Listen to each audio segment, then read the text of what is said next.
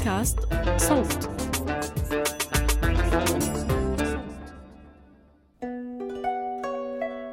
كان يا مكان في بعيد البلدان.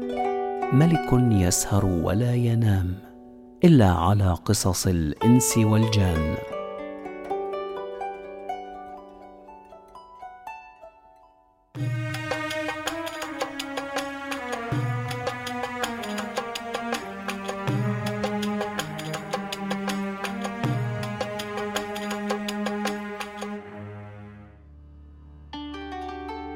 بلغني أيها الملك السعيد أنه كان في بغداد ملك شديد يقال له عمر النعمان وله ولد صنديد اسمه شركان.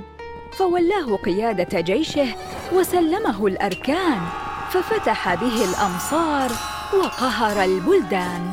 ولكن زوجة النعمان صفية الأميرة الرومية رزقت بتوأمين ولد بهي وبنت بهية. فخشي الملك النعمان على مولوده الجديد من ولده شركان القوي العنيد. فلما استنجد به ملك القسطنطينية لاسترجاع الكنوز المسبية والجواهر الأثرية والخرزات السحرية التي نهبها ملك قيسارية من إحدى الممالك العربية وجد الملك عمر النعمان الفرصة الذهبية ليصرف ولده شركان حتى يصير مولوده صبيا ويصل للحكم عليا. فقام شركان من فوره وانتخب عشرة آلاف من خيرة عسكره وجهزهم من سلاح وعتاد وأمتعة وجياد ثم سار بهم في البحر حتى وصل إلى بلاد العدو ودخل في النهر. فنزل بالواد ووضع الأمتعة والعتاد وأمر بنصب الخيام كي تستريح العساكر وتنام. وخرج هو يستكشف ما حولهم من الغابات. كي يستقصي الكمائن والمفاجآت. فغلبه النوم وسار به حصانه حتى توغل في أرض القوم فلم يعلم مكانه. ووجد شركان ديرا فيه قلعة دونه نهر وروضة كأنها من الجنة قطعة. وعند النهر امرأة عجوز وعشر صبايا بهيات الطلعة سحرت إحداهن وجدان شركان حتى أنسته سيرة الحرب والفرسان. فاختبأ شركان بين الأشجار وجعل يراقب الصبية الفاتنة التي اسمها إبريزة فسمعها تقول لصاحباتها تقدمن إلي يا فتيات حتى أصارعكن قبل أن يغيب القمر ويأتي الصباح. صارت كل واحدة منهن تتقدم إليها فتصرعها إبريزة في الحال وتكتفها بحزام ثوبها. ولم تزل إبريزة تصارعهن وتصرعهن حتى صرعتهن جميعا ثم التفتت إليها العجوز وقالت لها وهي تشتاط غيظا يا فاجرة أتفرحين بصرعك للراهبات الضعيفات؟ وقد صرعتهن أربعين مرة؟ فكيف تعجبين بنفسك؟ وإن كانت لك قوة فصارعيني أنا. لأصرعنك وأجعلن رأسك بين رجليك. فتبسمت الصبية ظاهرا وقد ملأها الغيظ باطنا فقامت إلى العجوز وقالت لها يا سيدتي ذات الدواهي بحق المسيح. أتريدين أن تصارعيني حقا أم تمزحين معي؟ بل أريد أن أصارعك حقا. قومي إلي اذا وصارعيني. إن كانت لك قوة. فلما سمعت العجوز كلام الصبيه اغتاظت غيظا شديدا وقالت وحق المسيح لأصرعنك يا فاجرة. ثم إن العجوز أخذت منديلا من الحرير وشدته على خصرها وكانت من عادات الراهبات المتحاربات أن يضعن منديلا حريريا على خصورهن إذا تصارعن كي يتجاذبن منه وتحاول كل واحدة منهن إمساك الأخرى وقلبها من المنديل. فلما ربطت العجوز المنديل صارت كأنها عفريتة شمطاء أو حية رقطاء. ثم انحنت وقالت فعلي كما فعلت أنا كي نتصارع. كل هذا وشركان يراقبهن من بين الأشجار. فصار يتأمل في هيئة العجوز ووقفتها ويضحك. ثم إن ابريزه قامت على مهلها وأخذت فوطة وثنتها مرتين وربطتها على خصرها ثم انحنت مثل العجوز وتشبثتا ببعضهما. فرفع شركان رأسه إلى السماء ودعا الله. يا رب انصر الصبية الحسناء على تلك العجوز الشمطاء. وضعت إبريزة يدها الشمال بين رجلي ذات الدواهي ويدها اليمين حول رقبتها ورفعت إبريزة ذات الدواهي فوق رأسها. لكن العجوز أرادت الخلاص فانفلتت من يدي إبريزة فوقعت على ظهرها وارتفعت رجلاها إلى فوق ثم ضرطت من شدة الوقعة. فضحكت الراهبات على العجوز المرمية على ظهرها. أما شركان هناك فكان يضحك حتى وقع على الأرض ثم انتبه لنفسه فقام وسل حسامة والتفت يمينا وشمالا فلم يرى احدا ولم تنتبه له الراهبات فقال شركان في نفسه ساخرا كذب من سماك ذات الدواهي. أقبلت ابريزه وأعانت ذات الدواهي على الوقوف ومسحت الغبار عن ثيابها واعتذرت إليها وقالت لها يا سيدتي ذات الدواهي ما أردت إلا أن أصارعك.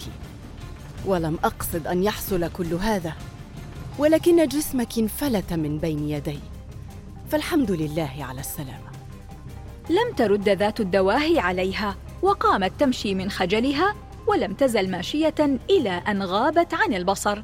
فتبعتها الراهبات وظلت الصبية واقفة وحدها.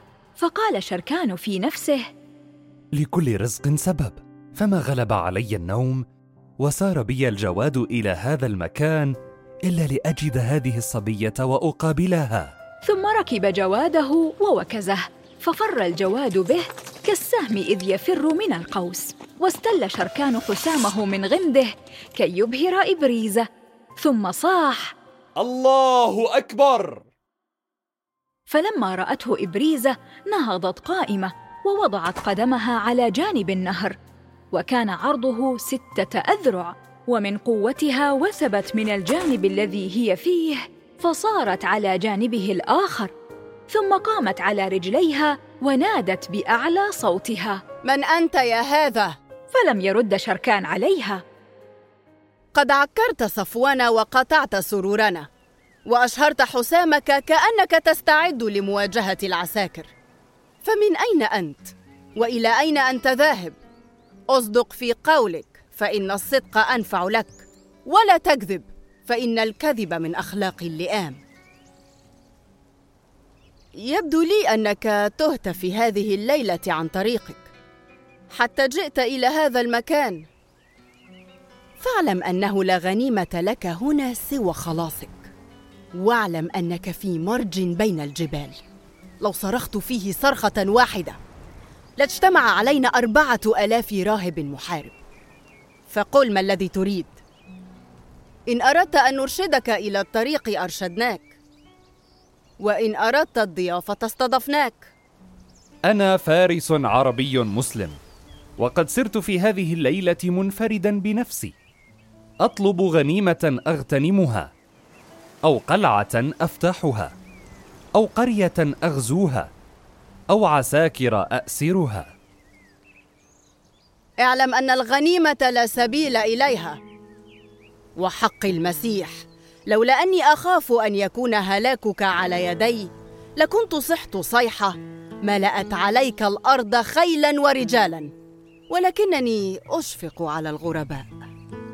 ثم فكرت لوهلة وقالت مبتسمة إن أردت الغنيمة واسر الفرسان فانزل عن جوادك ودع سلاحك وصارعني بيديك بعد أن تحلف لي بدينك. أنك لن تغدر بي وتعود إلى سلاحك إن أنا صرعتك.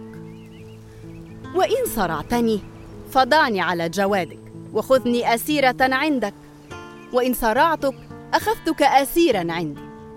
فاحلف لي فإن حلفت وأغلظت المواثيق جئت عندك وصارعتك دون أن أستنجد بأحد.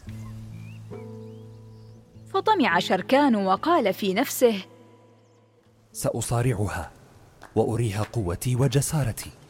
لعلها تعرف أني بطل من الأبطال فتعجب بي. ثم ناداها وقال لها حلفيني بما تثقين به وسأحلف لك أن أدع سلاحي. وأترك فرسي ولا أقربك حتى تأخذي أهبتك وتقولي لي أن أبدأ المصارعة. فإن صرعتني فإن لي من المال ما أفتدي به نفسي. وإن صرعتك أنا فهي الغنيمة الكبرى. احلف الآن بمن ركب الأرواح في الأجساد وشرع لنا الشرائع. أقسم بعزته وجلاله. لقد رضيت بذلك. وقد رضيت أنا الآخر. ثم إنها وثبت عائدة إلى جانب النهر الذي فيه شركان فشدت الوشاح الذي على خصرها وانحنت استعدادا للمصارعة. هلم إلي أيها الفارس. في ذلك الحين كانت ذات الدواهي تراقبهما من بعيد وفطنت لهذا الفارس العنيد وقررت أن تذهب لتبلغ الملك حردوب ملك قيسارية. أما شركان فانحنى وأمسك بيديها فشدت عليه وشد عليها. حاول رفعها فأفلتت منه والتفت عليه من فوق رأسه وأمسكت بعنقه وذراعه ثم نزلت تحته فقلبته راسا على عقب. ولم يعلم شركان ما جرى له حتى وجد نفسه ملقا على الأرض. والصبية فوق رأسه وركبتها على ظهره وقد لوت ذراعه. لقد غلبتك أيها الفارس. أجل يا سيدتي لقد فعلت. فقامت وأطلقت ذراعه ثم قالت له وهي تضحك. يعز علي فراقك أيها الفارس. اذهب إلى أصحابك قبل طلوع الصباح لئلا يأتيك الرهبان المحاربون فيأخذونك على أسنة الرماح. فتحير شركان في نفسه وقال لها وقد ولت عنه معرضة تقصد الدير. يا سيدتي أتذهبين وتتركين المتيم الغريب المسكين الكسير القلب؟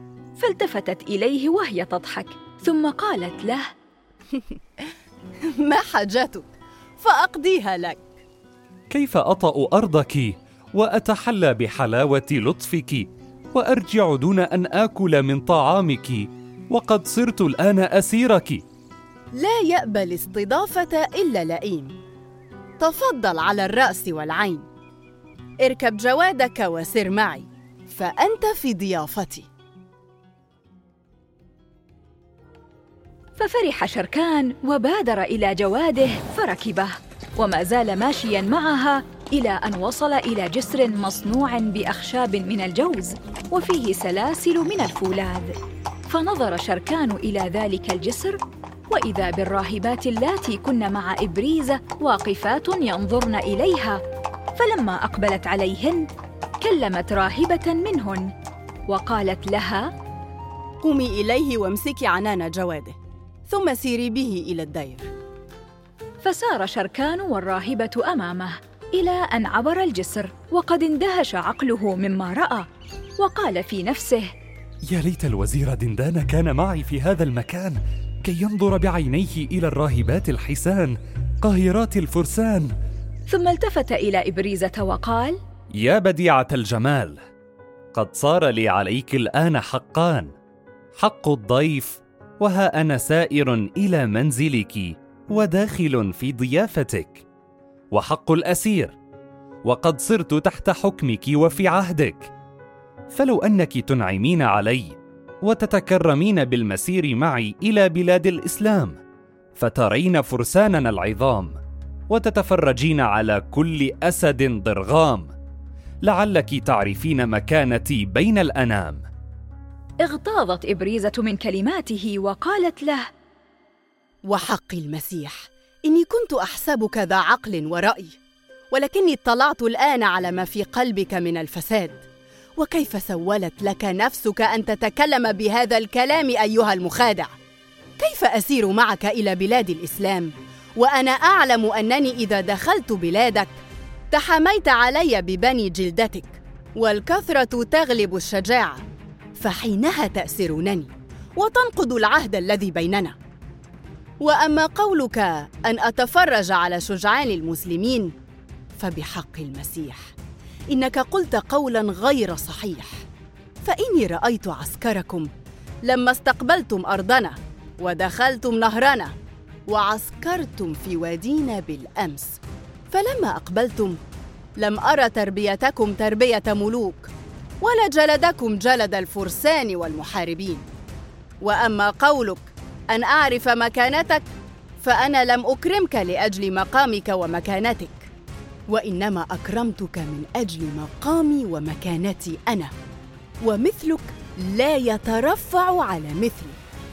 ولو كنت شركان ابن الملك عمر النعمان. فأعجب شركان بأنفتها وكبريائها وتغلغل حبها في قلبه حتى تملكه. لكنه صدم وقال في نفسه لقد علمت بقدوم العسكر ويبدو أنها عرفت عدتهم وأنهم عشرة آلاف فارس وأن والدي أرسلهم معي لنصرة ملك القسطنطينية. ثم قال شركان لإبريزة عم تتحدثين يا سيدتي؟ وحق ديني لولا أني خفت أن تقتل الراهبات بسببي لكنت خاطرت بنفسي. وبارزت لعشرة آلاف فارس وقتلت مقدمهم الوزير دندان وظفرت بفارسهم شركان ولا أخاف فيهم لومة لائم. فاندهش شركان وأسر القول في نفسه. ما تراها تصنع لو علمت أنني الأمير شركان ابن الملك عمر النعمان. ولست أزكي لك نفسي بالشجاعة مع أنك رأيت مني القوة في المصارعة والبراعة. ولو حضر شركان مكانك في هذه الليلة لفعلت معه كما فعلت معك فصرعته واسرته وإني أسأل الرب أن يرميه بين يدي في هذا الدير حتى اسره وأجعله في الأغلال. فظن شركان أنه جنى على نفسه وسار إلى حتفه بقدميه لكنه ظل يتبعها وهو لا يعلم مصيره.